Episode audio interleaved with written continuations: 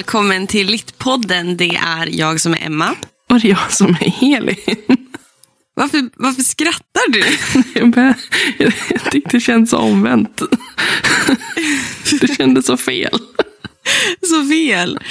Det är väl också lite så här, man kommer någonstans upp nu, vi är uppe i 37 avsnitt, allt som allt. Och då bara, ska vi fortsätta presentera oss vid namn? Jo, men det måste vi ju. För att, eller jag vet inte. Ibland får jag bara en, så här, en liten typ en, så här, en tanke, en inträngande tanke om att jag ska säga fel namn. Bara för att se vad som händer. Alltså det hade varit skitkul. Det är jag som är Karin. De bara, Karen, who the fuck is you? I'm a real life Are Karen. you? You're li- real life Karen. Oj. Alltså jag är lite smått förvirrad. Är du förvirrad? Ja. Jag känner att det, det, typ, all, ingenting, alltså det kom folk och knackade på för någon timme sedan. Oj. Eh, ja, det är sossar knackar på, kallar de sig själv. Det var lite kul tyckte jag. Jaha. Men då- Men det är inför första maj Ja. och allt sånt. Och jag kunde typ inte prata. Alltså jag fick inte, jag fick inte ut orden och jag kunde liksom inte formulera en grammatiskt korrekt mening och jag kände mig rätt så värdelös på att prata. Jag tycker det var tur att det inte var som i förr i tiden när man, när man också blev presenterad med sin titel. Att det typ stod på era liksom, namn. Man har ju en namnskylt på dörren där det står här bor bla bla bla. Tänk om det hade stått Mm. eh, lärare Emma Granholm och så kan inte formulera en korrekt grammatisk mening. Oh, det var lite det som är lite kul. Um, hon frågade vad jag gjorde. Jag sa att jag, jag är lärare då och då och sen så pluggar jag litteraturvetenskap. Lärare? Ah, men jag har ju varit ordförande för Lärarförbundet, säger ena då. Jag bara, fuck. Han bara, vilka ämnen har du? Man bara, svenska och engelska. Det är så jävla oklart så också. Varför går de runt? Ja, sånt där tycker jag är jättekonstigt. Folk som går hem till andra människor och bara... "Nej, Nu ska vi... Folk som bara allmänt går hem till andra människor, ja det är jättekonstigt Elin. Ja, Ska aldrig hälsa på dig igen då. det är det. Då har man avtalat tid. Men just där, försäljare. Eller de som sprider sitt budskap. Eller vad det nu kan vara. Sossarna. Jag, jag blir så jätteobekväm. Vi hade en brandförsäljare för några år sedan som kom och knackade på. Och det var Emil som öppnade. Och Ja. han var, hur gammal kan han ha varit då? Han var ju över 30 i alla fall. Ja. Och när brandvarnarförsäljaren frågar om hans mamma eller pappa var hemma. och, och där tänker jag att ja, nog för att han ändå inte ser ut att vara gammal, men någon hejd får det väl ändå vara. Vad tror du? Men Emil, Men hörru du, lugna sig. Emil fann sig ganska bra. Han sa, nej, några sådana har vi inte här. Jag, jag, jag tyckte att han skulle ha knackat på, för jag var inne i badrummet, så jag tyckte att han skulle ha knackat på och bara, mamma! Det är någon konstig gubbe här. Det hade varit jättekul. Åh gud. Hej Elin, hur mår du? Jag mår bra. Eh, Det är lördag. Hade önskat att Mm. det hade varit finare väder, men man får ta det man får. Vi ska ha en mysig liten eh, en mysig liten film eftermiddag. Jag och Emil och mina föräldrar. Vi ska titta på så hemmafilmer från när jag var, när jag var barn. Gud vad awkward. Nej, jag tycker det är så himla mysigt. För då, när jag var kanske så här två, tre år. Och så får man se människor som inte är vid livet. Och jag tycker det är så mysigt. Jag blev så väldigt nostalgisk. Så jag bara, vi måste se den. Mm. Okej. Men jag, jag, jag ser fram emot det. Jag ser fram emot en lugn Ja. eftermiddag. Hur är det med dig? Ja, som sagt jag är otroligt förvirrad. Vet du vad det heter? Vet du var du bor? Barely. Barely. Alltså på riktigt. Jag igår. Nej men snälla. Eh, eh, jag och Robban hängde liksom i stan efter jag hade pluggat. Han har ledig, eh, han, ibland har han lediga fredagar för att han jobbar jour på helgerna. Mm.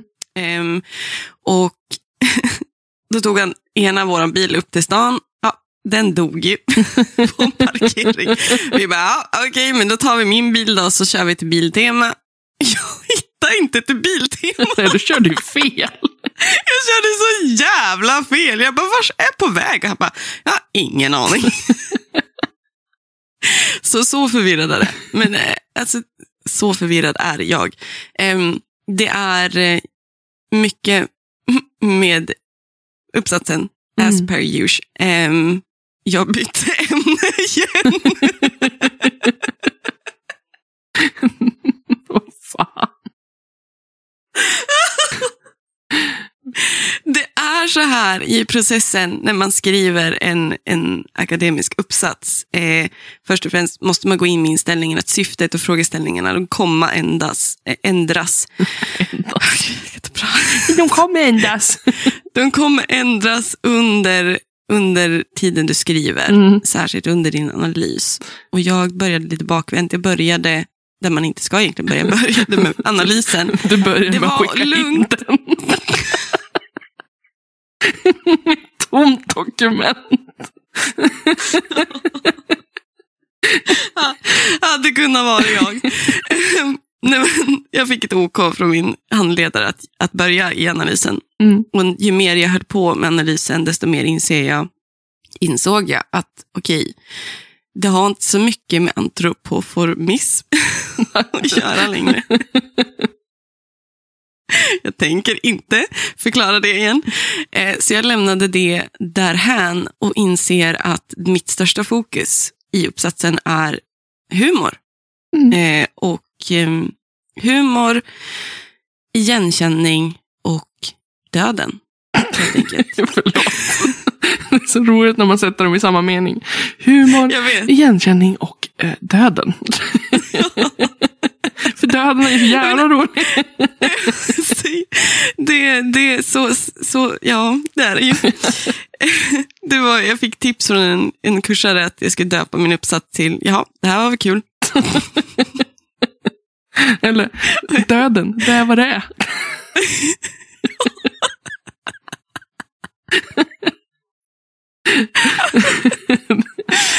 Åh, det är ju lite vad det är faktiskt. Tänk, tänk om man jobbar på bårhus och det kommer någon sörjande familj. Och bara, Åh, jag är så ledsen, min anhörig har gått bort på döden. Det vad det är. Skärp dig.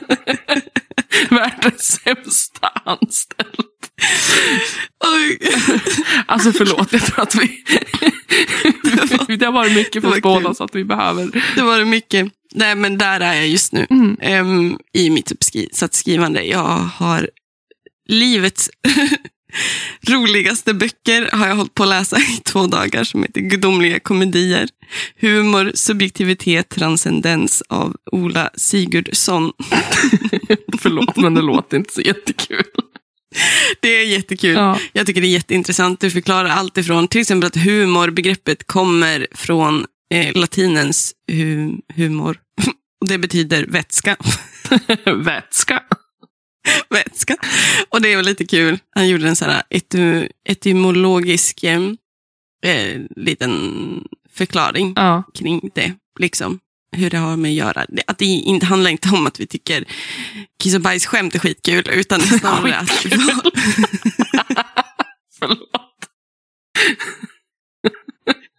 Var det med mening eller? Så här blir det när man håller på med humor. Det är bara massa puns everywhere. Alltså min inledning är, ett, en, är en enda stor pun intended. Liksom. Och jag gillar ordvitsar också. Så jag kunde inte låta den gå obemärkt förbi liksom. Det finns ju någon så här, jag tror att det är Freud eller någon, eller om det är Sören. Nej, det är nog Freud som säger vitsen med vitsen. Alltså jag har så kul. Alltså ni kan inte förstå. Alltså jag har så otroligt roligt just nu. Alltså jag sitter på riktigt åtta timmar per dag på universitetet och skriver och läser och fnissar konstant. Mm. Alltså jag fnissar hela tiden. Jag måste vara så störig. Vi har så jävla roligt. Och det är liksom aldrig känt att det varit så lätt någonstans ändå. Det, det är liksom, det är mycket filosofi. Det är ju liksom, humor är ju subjektivt. Så Mm. är det ju. Vad jag uppfattar som kul, kanske inte någon annan uppfattar som kul. Så är det ju. Man har ju olika preferenser även där. Men viss humor kan man också liksom mm, tracka historiskt och litteraturhistoriskt. Mm. Till exempel eh, filosofen som ramlar ner i en brunn. eh, varför vi tycker det är kul att skratta åt människor som ramlar och har lite självdistans. liksom. Ehm, men det är också jättespännande att hålla på med det i koppling till igenkänning. Det är Rita Felskis begrepp eh, om det här med att vi känner att saker ibland bara är relaterbart och vi kan inte riktigt sätta ett finger på det. Mm. Det ger, när man till exempel stänger en bok och säger att den här boken har gjort mig till en bättre människa. Mm. Eh, att man får bättre självinsikt och sådana saker. Eh, vad, egentligen liksom vad, vad för fler känslor väcker humor i litteratur? Mm. Liksom mer än bara att vi skrattar åt någonting. Är det, skrattar vi på grund av självdistans? Skrattar vi på grund av liksom det absurda? Eh, och där är jag väldigt mycket i det groteska, absurda och gotiska, just för att det behandlar döden då, som en humoristisk figur Mm. och så. Em, men också vad får jag för insikter någonstans? Jag gjorde en koppling, det är en annan, i en av böckerna jag håller på att analysera döden, då står den här karaktären Charlie och, och upprepar för sig själv att I am death, samtidigt som han gör en tonfiskmacka till sitt spädbarn. Mm. Liksom, och, och så håller han fram den här mackan till sitt spädbarn som si- sitter där och dreglar. Och så bara, this is the, the toast of death. och så gjorde jag, jag bara, varför är det här så kul? Att han i den där konstiga, i kontrasten mellan det absurda och vard, det vardagliga. Jo, för att jag kan sitta så där, när jag försöker få grepp om någonting, så brukar jag ibland bara, jag är galen, jag är galen. Nej, visst är jag galen, men nu måste jag vara galen. Det, du pratar med en galning just nu. Och ibland så brukar typ någon av mina vänner, eller Robert, eller min familj säga, ja, ah, du är galen. Men jag tänker, är inte alla forskare lite galna? Jo, det är de ju. Men det är just den här att jag kan relatera till det. Jag kan, då är det liksom, jag skrattar i igenkänning, Mm. i relation, i att jag kan sätta det in i en anekdot till mitt eget liv och få syn på mig själv. Att det handlar, att när jag gör det så handlar det snarare om att jag försöker greppa någonting, Mm. förstå någonting. Precis som Charlie försöker förstå att han nu är döden. Liksom. Och samtidigt gör han en tonfiskmacka och funderar varför han inte litar på the toaster people. Ja. Det är väldigt kul. ja, och det är roligt att du har det roligt. Det är så Tack. det ska vara. Annars så blir man väldigt fort less, man blir väldigt fort stressad, man blir väldigt fort eh, också självkritisk tror jag. Alltså när man, Ja. när man själv inte är säker på om det är det här jag vill, Mm. så, så går man nog lite i försvar och tänker Mm. att det här kommer bara bli skit. Mm. Jag skriver inte det- bra. Det där är så intressant. Jag måste ju hålla på med liksom, när det är subjektivitet och sådana saker. Och, och humor. Mm. Det handlar ju mycket om självdistans Mm. och självinsikt. Alltså jag kan ju inte vara självkritisk på samma sätt som jag är egentligen rent grundläggande går jag alltid till att vara väldigt självkritisk för att jag är en prestationsmänniska. Mm. Men jag kan ju inte prata om självdistans utan att ha självdistans. Det är skitdumt. Det är ju liksom så här, vad du för jävla hycklare? Så det tror jag hjälper väldigt mycket. När jag sitter där och bara, ah, så ger det här självdistans till, och så bara, fan vilken dålig mening, och så, åh vad jag suger, och så bara, ah, nej, okej, Själv, självdistans pratar du, ah, jag bara fortsätter skriva. Det kanske är jättebra att träna på det. Att bli av med Ja. sin självkritiska sida på så sätt. Ja, det tror Jag jag, behöver också skriva om döden. Alla behöver skriva om döden. Döden, det är vad det är. Det är vad det är. Nej, men nej, jag känner, det känns bra. Det är vår och det är härligt och varmt på universitetet, eller utanför universitetet. Då. Eh, och jag vet inte, life is good, typ Mm. livet. Ni vet, det vad det. Vi från en helt annan. Från en sak, från döden till liv. Vi räddade en Ja. humla idag. Han satt och frös utanför. Det var kallt, det blåste. Och så, han, han var så slö. Så vi hade honung framför honom. Och han, han åt. Alltså han åt så himla Alltså- mycket honung. Och man såg den där lilla tungan. Bara, alltså han went crazy on that honung. Alltså är inte, är inte du den typ mest grundläggande godaste personen som finns. Nej men alltså, du har inte blir- sett mig med en husfruga. Alltså, se en husfruga. Idéer. Idéer. Samma sak med spindlar. Alltså, no remorse. Men alltså, apropå kryp och sånt, Elin. Ska vi, ska vi gå vidare till böckerna? jo, det kan vi göra.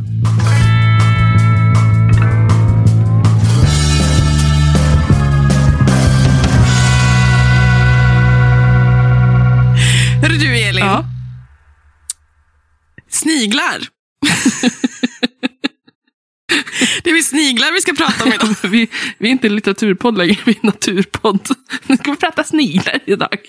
Vi gick från litteraturpodd till terapipodd till naturpodd Alltså, Dödpodd. och dödpodden. Ja, nej, men så här Ja. var det. Vi, vi tänkte att så här, idag vill vi mest bara snacka, lite, ha lite gött snack om eh, några diktsamlingar som vi har läst eller som vi känner oss Ha lite gött snack om. Va? Ursäkta mig då. vi ska bara chilla lite. Vi- ska ha lite dåligt snack. Ja, vi ville prata lite om dikter, diktsamlingar som vi har gått runt och tänkt på. Eller som vi Mm. har haft intentionen att läsa i det Mm. senaste. Och att det skulle vara, ja men inte, det var ingenting så, ah, nu, nu måste vi läsa en viss författare, utan vi tog någonting som vi själva kände att, ja ah, men det här tyckte jag var intressant. Mm. Eh, och sen skulle vi då prata om de här dikterna, rimligtvis. Mm. Mm. Mm. Förlåt. Och då Alltså, förlåt. det gemensamma temat, för att det, grejen var ju det lite, att vi valde ju två helt olika författare. Ehm, eh, och, eller poeter och verk. Vi såg ett gemensamt tema och det var sniglar. Jag, jag läste en dikt för Emma igår. Eh, där jag bara, alltså det här var, det här var nog den konstigaste dikten jag någonsin har läst. för det, alltså, det handlar om typ en snigel. Jag kan bara läsa de två första raderna. Mm. Det var det här som, det var det här som knöt våra diktsamlingar åt. Mm. En snigels löfte serverat på ett blad. Det är inte mitt. Ta inte emot det. Hon bara så här, Vad har en snigel gjort dig? Varför är de så jävla... Varför ska man inte kunna lita på en snigel? De är fantastiska. De bär sitt eget hus. Och jag läste den här. Du läste ju Sylvia Plaths Arien. Arien. Mm. Precis. Och jag har haft intentionen att läsa Margaret Atwoods eh, Dearly, eller Innerligt. Den är översatt nu till svenska. Mm. Ehm, så jag snappade åt mig den i veckan. Ehm, den finns ju också på ljudboksappar, men då bara inläst. Mm. Ehm, så att när jag läste den här igår kväll, efter att vi hade pratat lite i telefon och du hade berättat om den där knepiga snigen som för diktarjaget har en, en avighet mot, så dyker det upp för mig några sidor in en dikt som heter Vad heter den? Säg vad den heter, Emma. Åh gud, varför hamnar jag alltid i de här situationerna? Jag förstår inte. Snigelsex med dubbelpenetration.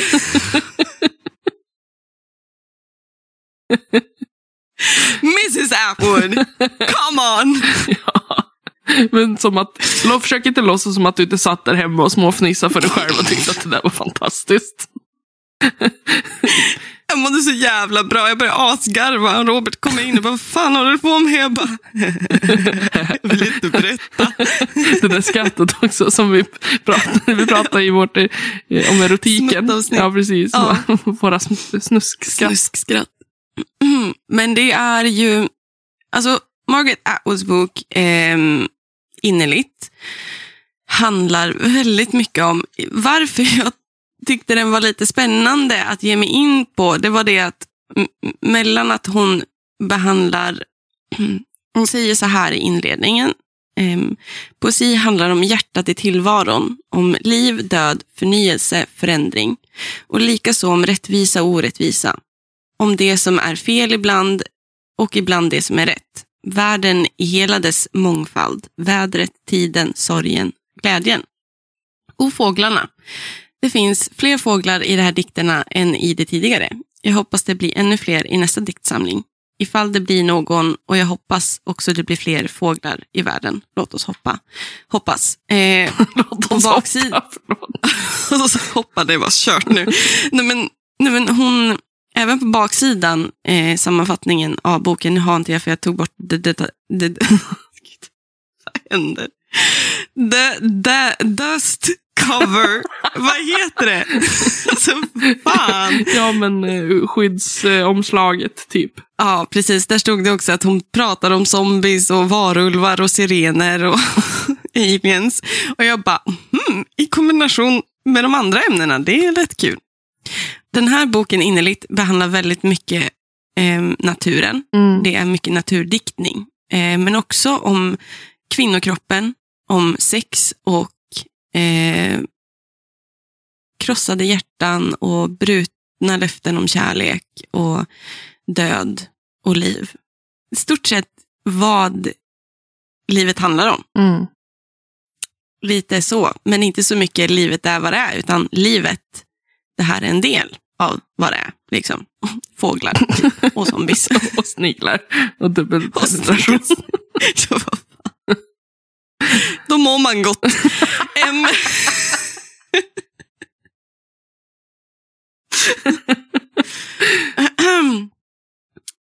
Och jag tycker den, den här dikten var, var så förbannat dåligt översatt. Och du sa det, du bara, nej men alltså. Nej men alltså snälla, när man sitter här också. Fine, jag är inte grymmast på jordklotet när det kommer till översättning. Eh, Jag är inte grymmast heller när det kommer till vare sig svensk grammatik eller engelsk grammatik. Jag kan det, jag kan sätta mig in, jag kan teorierna, typ. Eh, Jag kan lära ut det. Eh, Sen min egen prestation i det kan vi prata om en annan dag. Men det här var en sån, alltså jag, nej men när en diktsamling blir på riktigt helt jävla värdelös, tappar sitt essens Mm. för att den blir översatt. Mm. Jag lyssnade på den nu i morse eh, och då är den på engelska och det är Margaret Atwood själv som läser in den. Mm. Och den fick en helt annan, eh, ett helt annat djup, Mm. en helt annan innebörd, en helt annan ton och vikt ehm, när man lyssnade på den. Ehm, när, när jag läste den på engelska, nu på svenska, så bara, ja, men snigelsex och dubbelpenetration, det var typ det som var roligt. Mm. Det var typ det som var, liksom, fastnade hos mig. Men det är liksom så tråkigt när det blir sådär. I Ja. och för sig så var det en dikt, det var dikten som heter Zombie. Och då har hon ett citat inflikat i början av dikten eh, av Rilke. Poesin är det förflutna som bryter fram i våra hjärtan. Där har vi det. Zombien. Har vi inte alltid misstänkt det? Poesin är det förflutna som bryter fram i våra hjärtan. Likt ett virus, en infektion. Hur många dikter om den döde som inte är död, den bortgångne som nästan lever kvar, som girigt sticker upp nosen genom vissna löv och pappersskräp och krafsar på fönsterrutan. Ehm, den dikten på svenska då, var den enda bra i den här boken översatt. Då. Mm. Sen på engelska, I do recommend a lot. Alltså, hon, hon läser in den själv också. Alltså, den är så jävla bra var den att lyssna på. Mm. Alltså jag kom på mig själv och bara stå och stirra och lyssna. Eh, och bara i flera minuter. Bara, det, det, ja, jag kan inte, alltså jag har inte texten framför mig. Så jag kan inte göra den här liksom, språkjämförelsen. Men det är, svenskan är ju på sätt och vis lite platt Mm. tyvärr. Eh, I kontrast till engelskan som inte är lika platt. Den, den har ju också sina sämre quirks. Eh, men när det kommer till diktning så, så har engelskan en, ett mycket bättre flyt och en mycket bättre grundläggande ton när det kommer till liksom, användning av adjektiv Mm. ehm, och adverb, tycker jag. Och så försvann all de här, alla takterna. Man har ju vissa taktarter ibland när man skriver ehm, poesi. Ehm, och på svenska så försvann det, det, här, det här som i diktning för dikten framåt. dadum, dadum, Mm. dadum, dadum. Alltså all sån takt försvann på svenska. Mm. Eh, på engelska spelade det ingen roll vilken så här, fart jag lyssnade på så fanns den där Mm. konstant. Och det är ju så en riktigt bra diktare arbetar, tycker jag, Mm. som en personlig preferens. Em, så det sög.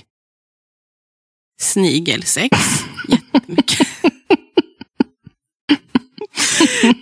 Nu är vi där, varför bärsar vi på sniglar för?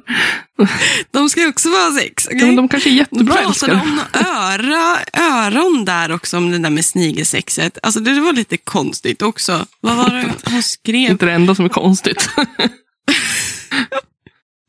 Vad var det?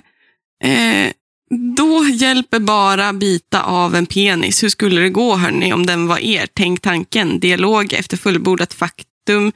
Apofellatio. Min tur, du bet av min. Det var inga öron här. Jo, eller om vi kunde linka in identiska organ i örat på varann. Varför då? Va? Det är ju bara konstigt. Alltså, vad är det där? Jag, jag vet inte vad som hände. An- det handlar ju om sex, just den här, de här dikterna. Den innan handlar ju också om, om tyvärr, ganska, alltså trigger warning om våldtäkt. Mm. Eh, jättehemskt. Eh, hon liknar det med en skärande entonig slagborr. Eh, fruktansvärt. Mm. Och dikten efter heter Alla andras sexliv. Varför är vi intresserade av alla andras sexliv, undrar jag då. Mm. Ehm, men där pratar hon ju om eh, att, att liksom, ja, hon skriver så här, alla andra sexliv verkar så omöjligt. Men det går väl inte, tänker vi. Inte den in i den. Inte en sån smutsig mun och såna usla tänder. Såna sviskon, såna slör. Vänligen behåll kläderna på. Det har goda skäl att finnas. Okej. Men kom de någon väl på- säger att det kläderna på. Men hon gör den här, den här grejen att sex i förälskelse, det är då det blir den här vanvettiga attraktionen. Mm. Medan sex för narcissisten är bara sex Mm. för egen njutning och då, då vänligen behåll kläderna på. I can agree. Eh, Men som sagt, det var bättre på engelska. Mm. Inte så jättebra på svenska, Nej. eh, tyckte jag. Nej. Så så är det det. Alltså ja, det är klart att för vissa så är det ju svårare att läsa på engelska än på svenska. Men då kan man ju tycka att det är jättesynd att, Mm. att det tappar så pass mycket. Mm. För då, den som inte har något annat val än att läsa på svenska ta, f- mm, tappar ju det där. Och då, det- känns ju jättetråkigt för hennes skull om hon har skrivit någonting som är väldigt träffande. Och så sen Ja. blir det bara jättekonstigt i översättningen. Ja men verkligen. Och det är ju liksom, det finns ju en anledning till varför vi som litteraturvetare ofta jobbar med grundtexterna. Mm. Vi vill gärna hålla oss så nära, om vi inte har, om det är på ett språk man inte kan och det är översatt till liksom engelska, men man vill hålla sig ändå någonstans i närheten. Mm.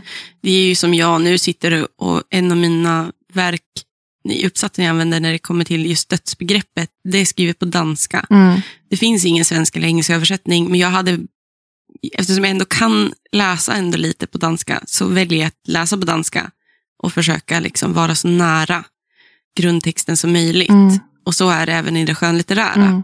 Att man vill hålla sig så nära i grundtexten för att det ord är ju liksom, vi, de, först och främst svenskarna och engelskarna har ju inte samma språkgren alls. Nej. Så ord kan påminna om varandra. Eh, men det, det, liksom, det blir fel översatt, Mm. slarvigt översatt av oss i huvudet. Och det blir fel och det tappar viss sorts omf och kanske språkhistoria Mm. När det översätts ibland. Mm. Varför ett ord är placerat där det är. Särskilt diktning som är så kort Mm. och ska vara så precis em, och konkret. Om du inte vet varför ett ord är där och på sätt och vis i, i, i, liksom, i dess, vad man ska säga, den tappar sin resonans tror jag Mm. väldigt mycket Mm. till resten av vad som står Mm. och innehållet. Men det är ju, alltså hon, jag tror hon tog typ upp det där, eller om jag läste bara någonting. hon har, dikten som heter Innerligt börjar hon med att säga så här. Det är ett gammalt ord som bleknar nu. Innerligt önskade jag, innerligt längtade jag efter. Jag älskade honom innerligt. Eh, och där kan man då se liksom hur hon själv också belyser vikten av just ordet innerligt. Att det har en viktig, det, en, det finns en anledning till varför diktsamlingen heter innerligt. Det, hon har själv funderat och grubblat kring ordet innerligt, vad det innebär, hur det används. Innerligt älskade, innerligt älskade, vi är samlade. Innerligt älskade, vi är samlade här i detta bortglömda fotoalbum som jag nyligen råkade på. Att vad väcker innerligt, vad, vad för känslor är det ordet kopplat till? Mm. Liksom.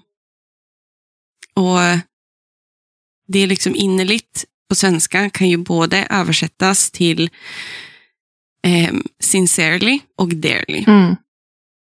Eh, även fast när sincerely översätts till svenska, då pratar vi om att det är genuint. Mm. Att någonting är genuint. Men innerligt kan översättas både till sincerely och dearly. Mm. Medan dearly kan bara översättas till innerligt. Fast det egentligen inte är riktigt innerligt vi pratar om eh, på samma sak. För hon pratar ju om ordet i dess betydelse ehm, i, i, i liksom vad det förmedlar. Innerligt älskade. Ja, men vi älskar någon innerligt. Vi älskar någon med kanske vårt inre, med, med vår genuinitet. Mm. Vi älskar någon genuint. Ehm, eller innerligt älskade vi är samlade här. Mm. Säg, kan man ju säga. liksom Mm. dearly beloved, eller liksom people, we are together here. Liksom alltså vi, Mm. det, det, I dess kontext så har det så mycket, så många olika betydelser och det skiljer sig så markant mellan engelskan och svenskan. Mm. Jag tror att man, saker. när man översätter dikter så måste man tänka på varje ord du översätter. Man Mm. kan inte bara översätta det rakt av. Att ja, men det här ska betyda det här. Utan man, Ingen jävla Google Translate här alltså. Nej, men även om man tror att så här, ja, men det här ordet är... Alltså, jag tänker på med till exempel. Alltså bara som ett exempel. Att det, och, det kan ju också översättas till arg. Men det kan också vara galen. Och de får ju två Mm. olika betydelser. Mm. Eh, och just i dikter så är orden så... Bety det, det finns en betydelse nästan bakom varje ord. Ibland bakom varje bokstav. umf. Ja. Ja, Så jag tror att det krävs ett fruktansvärt arbete för att träffa rätt. Och jag tror att det är väldigt Mm. många som misslyckas för att det, fin- det går inte. nej. Det, det är liksom, du måste, som sagt, läs gärna originaltexten liksom, om ni kan. Mm. Men när det kommer till diktning, det är liksom, det, du kommer att tappa liksom en ocean Mm. av, vad dikten, av, av diktens substans när den är översatt. Jag vet, jag kommer ihåg det. Jag gillar ju The Wasteland väldigt mycket, som ni vet, av T.S. Eliot. Och den översattes ju av Karin Boye. Mm. och någonting som alltid för evigt komma störa mig, det är att när T.S. Eliot säger I will show you fear in a handful of dust, Mm. så översätter hon det, jag ska visa dig ångest med en handfull av damm. Mm. Men det är ju inte det han menar. Nej. Han menar att jag ska, jag ska få det av samma anledning som man säger för, att det finns en skillnad mellan att, också, att känna fear God and fear the reaper. Mm. Att fear the reaper handlar om att få syn på sin egen dödlighet. Att fear God är att få syn på sin egen existens. Mm. Och det är liksom det T.S. Eliot, min, min, min egna analys av det han säger, I will show you fear in a handful of dust, det är att jag ska visa dig, alltså, alltså jag ska fysiskt visa dig vad rädsla, ångest, panik, ondska och mörker Mm. är. Jag ska, jag ska ge dig, jag ska ha rädslan i min hand. Jag ska kontrollera rädslan och jag ska visa dig vad det är. Mm. Jag ska väsa fram. Jag ska inge dig en rädsla och skräck. Mm. Liksom. Inte ångest, för ångest på svenska betyder ju, det är ju rent, det är delvis väldigt biologiskt eh, och det kan ju absolut koppla till eh, begreppet fear. Eh, men ångest är ju också någonting mental, som har med mental och psykisk ohälsa Mm. eh, mer. Och sen så är det ju också en, en skillnad, en, en sorts begreppsförskjutning när Karin Boye översatte det här. För det svenska språket är ju i konstant förändring. Språk förändras alltid. Mm. Ångestbegreppet kan ju ha förskjutits och förändrats till vår nutid, Mm. helt enkelt. Mm. Men jag Ehm, tänker också att Karin Boye skrev ju själv mycket om ångest och psykisk ohälsa. mm, Så att det kan ju Mm. också vara att hon lägger in sig själv i diktandet. Och det är väl liksom inte Exakt. fel att man gör det, speciellt som poet själv. För att, Nej. eh, Men då blir det ju hennes tolkning Ja, av dikten. precis, och inte hennes översättning. Då skulle de ju ha förtydligat det, kan jag tycka. Precis. Att, eh, man, man kan ju ta låtar och göra om dem till sina egna till exempel. Och göra tolkningar. Ja. Men man får inte säga att det är min rakt av. Man måste ju ändå Nej. liksom peka på det här är originalet och det här är min, Ja. Min tolkning Exakt. av det. Precis. Och det kan ju vara liksom som sagt som den nörd jag är. Jag tycker ju språk och språkhistoria och lingvistik är jätteintressant. Mm. Jag fastnar ofta vid sådana saker. Eh, så att det där kan ju verkligen vara en pet peeve för mig.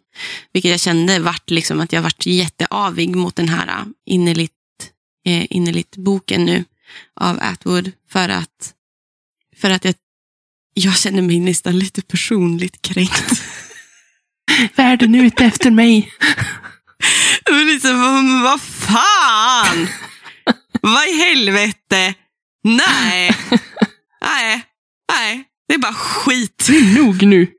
Nu får det vara bra med det Jag som har haft så kul den här veckan och så kommer du och så bara... Jaha.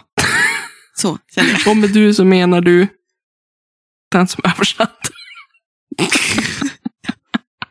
Hårt. Vad, vad, vad fan var det som översatt? tror jag? Det står inte. Det är Nordstedts förlagsgrupp. Översättning Inger Johansson. Men du lät ju som en snäll, god människa. Vad har- Varför, varför, gjorde, varför utsatte du mig för den här smärtan? Inger. Inger. Inger, kom igen. Nu känner jag mig jättetaskig. Det är skitsvårt. Det vi, vill- Ja. Konsensus av det vi säger, det är skitsvårt. Alltså, jag kan inte förklara hur svårt Det det är är. inte bara fel. ren översättning. Men det är så otroligt mycket svårare att ta sig an ett diktverk. Ja. Och särskilt från en sån otroligt etablerad författarinna som eh, Margaret Atwood. Som är så, hon är, hon är ju en explosion, Margaret Atwood. Det är därför hennes böcker och det hon skriver är, har sån tyngd bakom sig. Mm. Hennes ord väger väldigt tungt. Eh, att då vara den som översätter ett sånt verk, det är liksom, man är liksom bound to failure. Alltså du är, du, det kommer inte gå. Eh, så att, bra jobbat Inger, jag är ledsen att jag bärsar på dig. I'm so sorry. I didn't mean to, kind of. Lite bara. Men, ja. Jag hade inte kunnat gjort det bättre själv om man Du säger är så. kanske är mer arg på det svenska språket än på, på hennes prestation, känner jag. Jag är inte arg. Jag är, jag är kränkt. Okej. Det svenska språket har kränkt mig, okej? Ja, det... Jag förstår inte. Varför är varför, men Elin, varför är du kränkt? Alltså, jag är inte kränkt. Sylvia Plath har visst kränkt Ja, dig. nej men alltså jag, alltså jag hittade ju då Sylvia Plath och hennes diktsamling Ariel på biblioteket när jag var där och Mm. botaniserade vid lyrikhyllorna. Mm. Och jag har ju länge sagt att jag vill läsa Glaskupan. Och vi läste Mm. ju en Sylvia Plath eh, för ett tag sedan, Johnny Panic och Drömbibeln. En, ja, precis. Eh, och jag minns inte riktigt, jag tror inte att jag tyckte att den var jättebra. Du tyckte den var konstig. Men jag tänkte att så här, jag ger Sylvia Plath ett försök för att hon är en, en legend. Hon är en stor figur inom Mm. den litterära världen. Och det kändes som Mm. att, och Glaskupan har ju också blivit ett, ett väldigt liksom, feministiskt verk.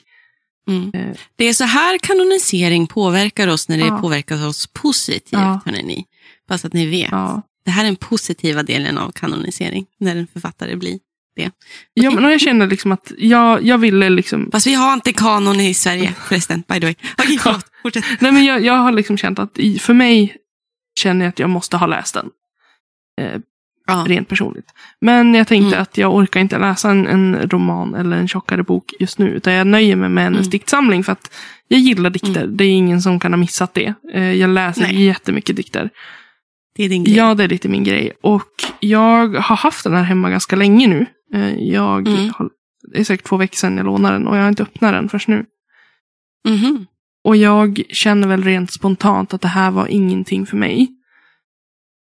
Eh, ju- Är det sniglarnas fel? ja, sniglarna. Fast jag gillar sniglar. Alltså jag gillar inte sniglar. Men jag vill inte bärsa på sniglar heller. Vem fan gillar sniglar? Nej, men jag Ja, har läst lite grann om det här verket. Och det här, det här är den sista diktsamlingen som gavs ut. Eh, Den kom inte ens ut innan hon hann ta livet av sig. För hon tog livet av Nej. sig. Hon var strax över Mm. 30 och hade varit deprimerad länge. Och det här var också Mm. efter hennes skilsmässa.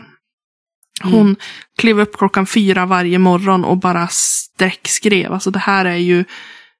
Jag vet inte om, om, jag har inte kollat upp det om hon har diagnosen, eller hade diagnosen bipolaritet, om det här är ett resultat av en, en manisk period.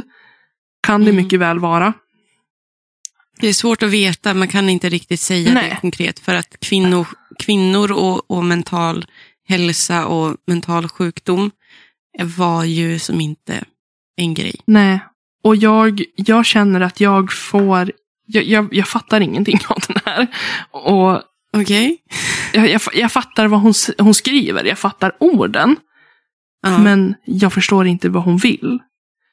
Det känns Nej. som att man bara hoppar in i ett mörkt virrvarr i hennes huvud och bara, Mm. det är kaos.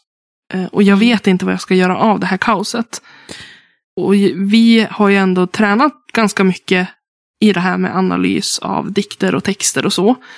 Och ju flummigare en dikt är, desto roligare brukar det ju vara att analysera den. För att Mm. ju flummigare är, desto fler tolkningar kan man få fram. Och det är det som är Mm. roligt. Att höra Mm. hur folk tänker om dikter. Mm. Men Men det är ju det där också det svåra i det hela. Det är authors intention. ja, och jag... Eh, dels så tycker jag att hennes mörker är lite för tungt att bära, kanske.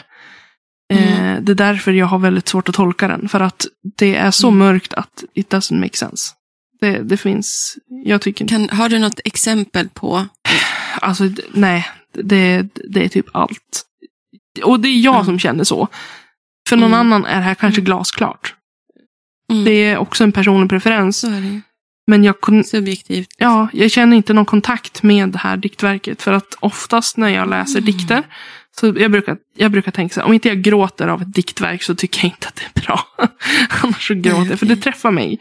Eh, men jag känner att det här, eh, dels så, som sagt, det var för mycket kaos för min del. Det var, eh, det var för konstiga saker som bara Mm. mixades ihop. Och dessutom som Mm. man kan problematisera, för det här är ju en översättning från 2000, vad sa jag, 2015? Eller 2000? Mm. Eh, ja men det är från 2000 i alla fall.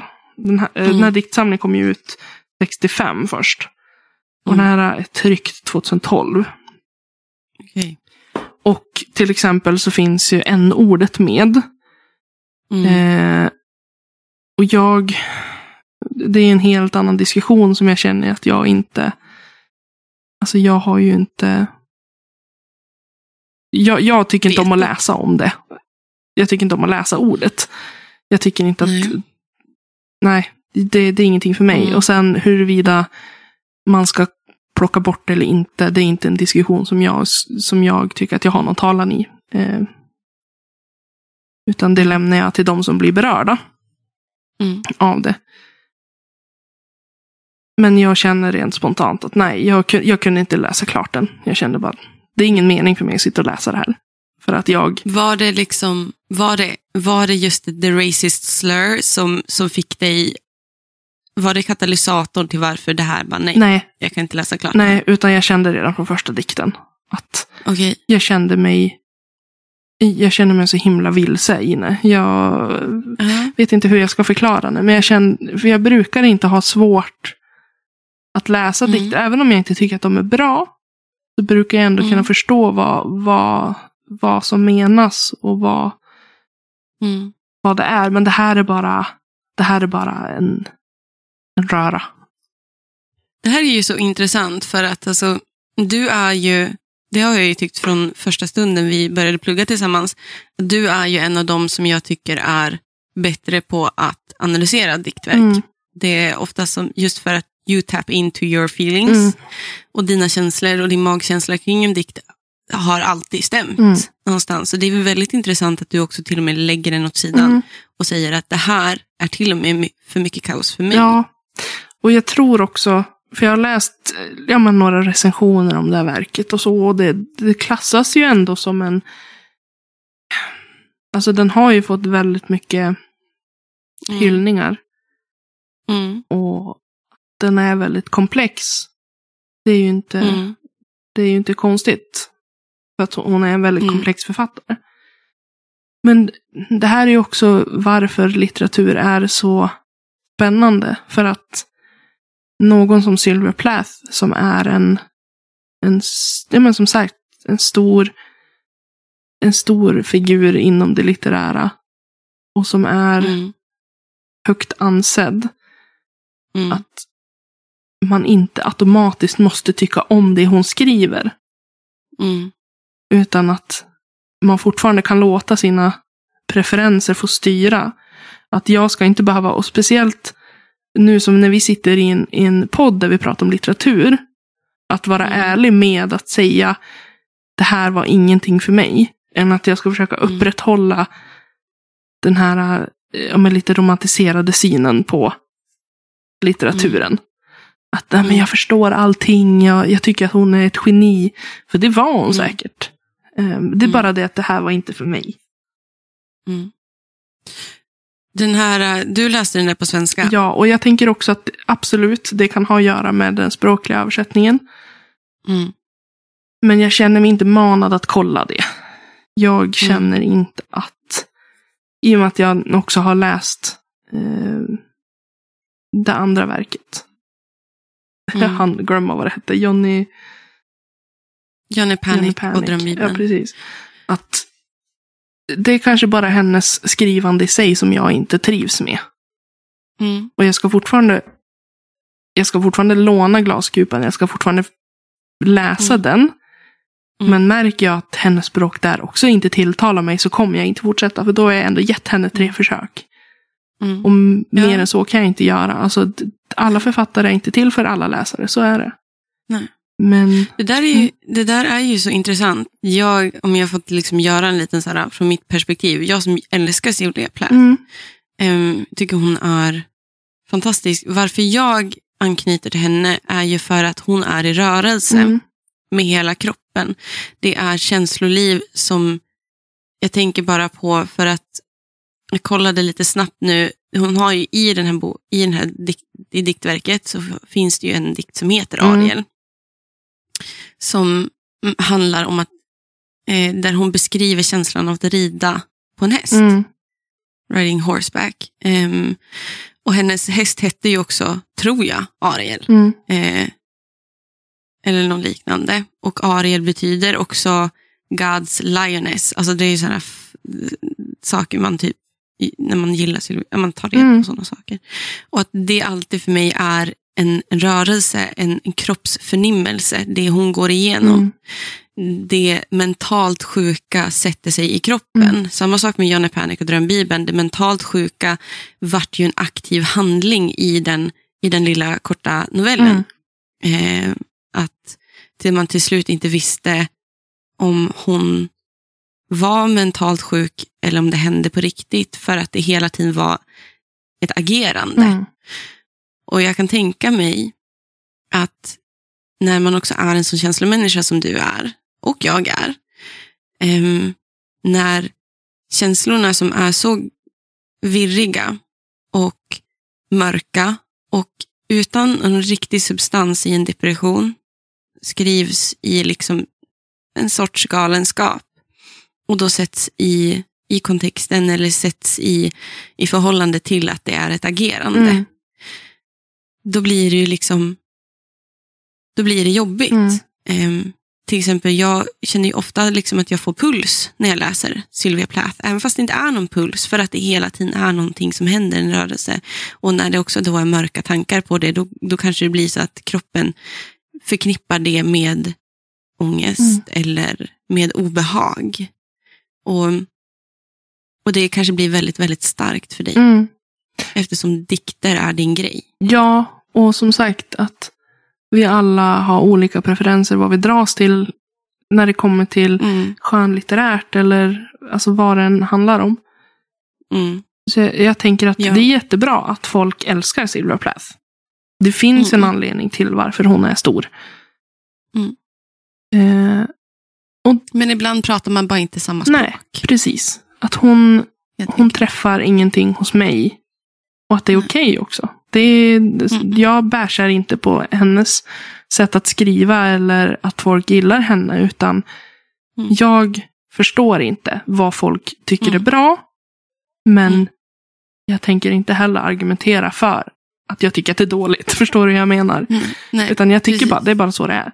Ehm, det slog bara inte an en klang i dig. Just det här diktverket och Johnny Panic slog inte an en klang Nej. i dig. Men jag tycker att Och så är det jag kan vara stolt över att man vågar prova. Det känner Mhm. jag. Jag tycker att man ska, man ska ge saker en chans. Ja. Och man, man, då kan man åtminstone säga, vet du vad, det här var inte någonting för mig. Nej. Än att säga att det där är säkert bara skit. Och så, men du vet inte för du har inte försökt. Jag känner mig lite called Nej, men du out, har ju, men alltså, du har ju ändå öppnat upp. Du har ju provat jättemycket. Jo. Så Jo. du har ju, att, att du, du rörde dig liksom inom en, några vissa genrer. Det var också en trygghet för att Mm. det var där du kände dig trygg. Men Mm. du bärsar inte heller särskilt mycket. särskilt mycket. men okej, på Inom ja, citationstecken. inom romance kanske. Visst. Ja. Men alltså, Mm. du, du har ju ändå vågat att prova på andra typer av läsning. Mm. Du har uppskattat vissa texter, men du har också varit liksom öppen med när du Tveksam. inte tycker att någonting är bra. Mm. Ja, och det där är ju alltid liksom läsning. Och det böcker gör med, det, med en är ju återigen väldigt subjektivt, Mm. personligt. Det, det är liksom inte... Det, ska inte, det, är liksom, det är personligt till mig som person, Mm. inte till någon annan. Helt enkelt. Eller ens till författaren. Om man då tänker bort the author's intention. Det är ju inte det, du säger inte att Sylvia Plath är en dålig författare. Nej. Det du säger är att Ariel, den var inte så jättebra. Nej. Och jag tror som sagt, som jag sa tidigare, att det är jätteviktigt att man vågar säga att jag förstår inte. Jag tycker inte att det här var Mm. bra. För att det Mm. kan vara så himla läskigt och man kan känna sig bortgjord Ja. när människor pratar om ett verk och de säger det här Mm. är så himla bra, det är fantastiskt, det är liksom ett genialt verk. Och så sitter Mm. du där och känner att du inte förstår att det är helt okej. Du, Ja. du behöver inte förstå. Och det är säkert väldigt många andra som Nej. inte heller förstår. Utan då är det bara så. För vi har alla olika Mm. livserfarenheter. Vi har alla liksom olika sätt att uppfatta världen. Och du Mm. behöver inte tycka att allt är genialiskt för att alla andra tycker det. Och det är det Nej. jag gör nu. Jag tycker inte att det här var ett Mm. genialiskt verk. Men Nej. jag förstår att andra tycker det. Och så får det Ja. vara. Men det är också svårt, som, som, också särskilt som litteraturvetare, och så här jag som, som ämneslärare inom svenska och engelska, att säga ett, ett vedertaget bra verk, när man läser det och så bara, what the fuck dude? Då, liksom, då är det jätteläskigt att säga det, Mm. som du säger. Det, man känner sig väldigt bortgjord och väldigt dum, Mm. men det där är ju också grejen med att analysera Mm. Verk. Exakt. Det är lika mycket att uppskatta det otroligt dåliga ibland Mm. och varför det gick dåligt som det är att, att uppskatta vad det är som är bra och hur det blev bra. Mm. Helt enkelt. Och att inte vara rädd för att också uttrycka det för att det är också det som får ett verk att växa, Mm. men också dig själv att, att veta vilken preferens du har. Mm. Vars du landar någonstans i vad du vill läsa. Bara för att folk säger att Strindberg är någon man ska ha läst, så betyder det inte att Strindberg är någon man ska ha läst. Nej, det är så här. Det du ska ha läst, det är det du vill läsa. Och sen det Precis. som krävs av dig i skolan och så vidare. Ja. Eh, för det är sånt du inte kan välja själv. Utan det är ju liksom för att du ska få ett och betyg. de böckerna, och de böckerna som liksom man får till exempel i skolan, som du säger, de, de, de har ett annat syfte än att den här författaren var asgrym. Mm. Utan det är oftast, det har ett syfte med att det har en bra tematik kanske, Mm. om man ska göra en sån analys. Eller det har en litteraturhistorisk kontext, säger någonting till om, om, om världen och samhället som kanske går att knyta an till idag. Mm. Men då pratar man ju om det där och då. Mm. Och där finns det ju ett värde. All litteratur har ju ett värde. Mm. Em, mer eller mindre. Även också om du tycker det är dåligt så har det ett värde för att du tycker det är dåligt. Mm. Liksom, helt enkelt. Mm. Så att man ska göra som Elin gör, tror jag. Jag tror att det är väldigt insiktsfullt att faktiskt ta sig an en bok som du är tveksam till, men också att stänga ner den Mm. när det inte funkar. Mm. Varför plåga sig igenom en bok bara för att? Nej, men jag kände också så att. Det väcker ingen läsglädje. Nej, och jag menar många gånger när vi väljer böcker i podden till exempel. Då kan Ja. man ju ibland känna så här, även om man inte tycker att ett verk är bra, så vill man ju ändå ha läst så, så mycket som möjligt för att man vill kunna få en helhet så att man kan prata om den. Mm. Men ibland så måste man också vara snäll mot sig själv. Att Mm. då får jag vara ärlig och säga det. Att nej, det gick Mm. inte. Eh, Nej, men och, och det är liksom så här på riktigt, det, att stänga ner en bok halvvägs igenom eller bara någon sida igenom, det, det ger dig en analys Mm. också. Jag vet, det är inte så att jag bara satt, nej, den var dålig och sen gick vi vidare. Utan nu har vi kunnat Nej. prata om varför. Vad var Mm, det som, precis. vilka känslor väcktes och så vidare. Mm. Och det är det här som är litteraturvetenskap. Det är det här som är Mm. litteraturanalys. Mm. Du har så mycket, må, många olika infallsvinklar i det här. Mm. Mm. Ja, precis. Litteraturanalys i samtal, Ja. boksamtalet. Ja, Hörrni, jag älskar det. bokcirkel. Bokcirkel, det skulle man ha engagerat Ja. sig i lite mer. Vi får fundera på. Hur vi gör det. Ja. Vi behöver lite planering känner jag. Ja, eh, vadå planering? Mitt liv? Det finns ingen planering. Nej, men det här var intressant någonstans. Det var, vi gick in med eh, gott mod. Och jag kan inte säga att jag är modfälld. Jag är fortfarande väldigt kränkt av, av det svenska språket. Men däremot blev det liksom inte riktigt kanske vad vi hade tänkt oss. Men det blir sällan det. Nej, det blir det. Ja, ni vet, livet det är vad det Och är. döden, det var det Alltså, också.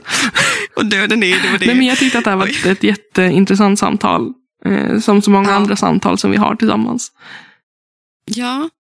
Och ni får gärna liksom, vad är en bok som ni bara, nej, jag har läst den, jag fixar den inte. Nej.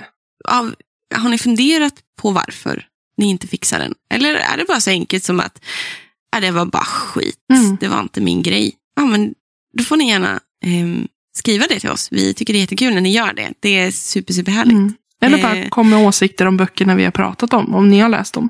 Hade också varit Ja. intressant. Tycker du att Ariel var Jätteroligt. väldigt, väldigt bra? Men skriv det. Det hade varit jättekul. Ja. ja. Om ni tyckte innerligt, om ni inte är lika kränkt som mig av det svenska språket. Om ni också gillar snigel. sex och dubbelpenetration. Nej men fy fan. Vad, hur? Jag förstår inte hur vi hamnar här varenda jävla gång. Det kan aldrig vara så där seriöst. Nej, men då skulle de bara höra hur vi är på telefon. Ja, gud. Ja, och sen så bara, ja, det är kanske en liten hint om hur seriös jag, seriös jag är som pratar om humor och döden i min Ja, magisteruppsats. men vi har för jävla bra humor ändå. Ja, faktiskt. Skrattar ni inte så tycker jag synd om er. Förlåt. Jag förstår också om ni inte skrattar åt oss. För det är väldigt få som förstår vår humor. Ja, men det är lite kul. Återigen, humor är subjektivt. Exakt. Mm. Och med det så kanske vi ska säga tack för idag. Ja, verkligen. Och eh, ja, Det var det. Det var det. Ha, det, var det. ha en fortsatt fin dag så hörs vi snart igen. Ja, vi Vi hörs. hörs. Hej.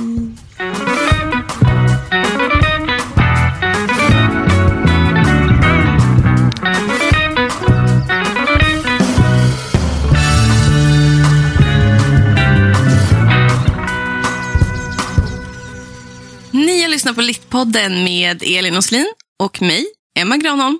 Musik och klipp av Magnus Kjellson och Robert Granholm. Tack hörni för att ni har lyssnat.